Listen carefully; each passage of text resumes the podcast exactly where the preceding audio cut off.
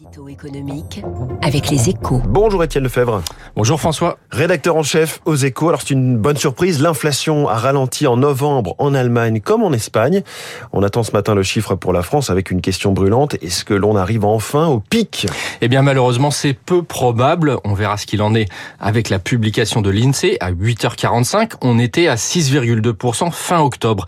Mais l'Institut statistique table plutôt sur un pic à la fin de l'hiver comme la plupart des économistes. Même chose pour la zone euro où la BCE pense que l'on n'est pas encore au sommet de la bosse. Et pour cause, beaucoup de pays, dont la France, vont mettre fin aux ristournes sur l'essence au 1er janvier. Dans l'Hexagone, les prix du gaz et de l'électricité vont aussi grimper de 15% en début d'année. Le seul effet de ces hausses sur l'énergie va représenter un surcroît de près d'un point d'inflation, mmh. toutes choses égales par ailleurs.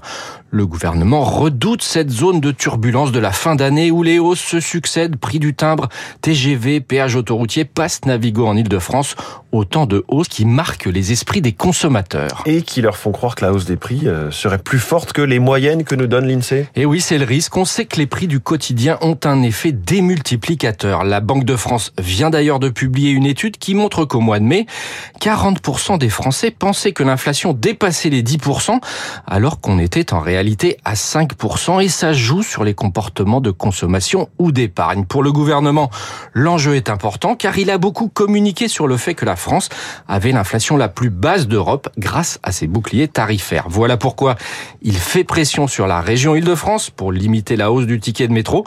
Voilà aussi pourquoi il a ajusté ses aides aux PME pour que les boulangeries en particulier payent l'électricité moins cher alors que le prix de la baguette grimpe. Le prix du pain, c'est un symbole politique. Tous les produits, François, ne sont pas égaux devant l'inflation. Les Français face au choc de l'inflation, c'est la une de votre journal Les Échos ce matin. Merci beaucoup. Étienne Lefebvre, rédacteur en chef aux Échos. Il est 7h12, l'inflation et qui fait aussi euh, exploser les demandes salariales. Il y a un conflit en ce moment chez EasyJet en France. Je reçois son patron, Bertrand Godino, notre star de l'écho dans quelques secondes.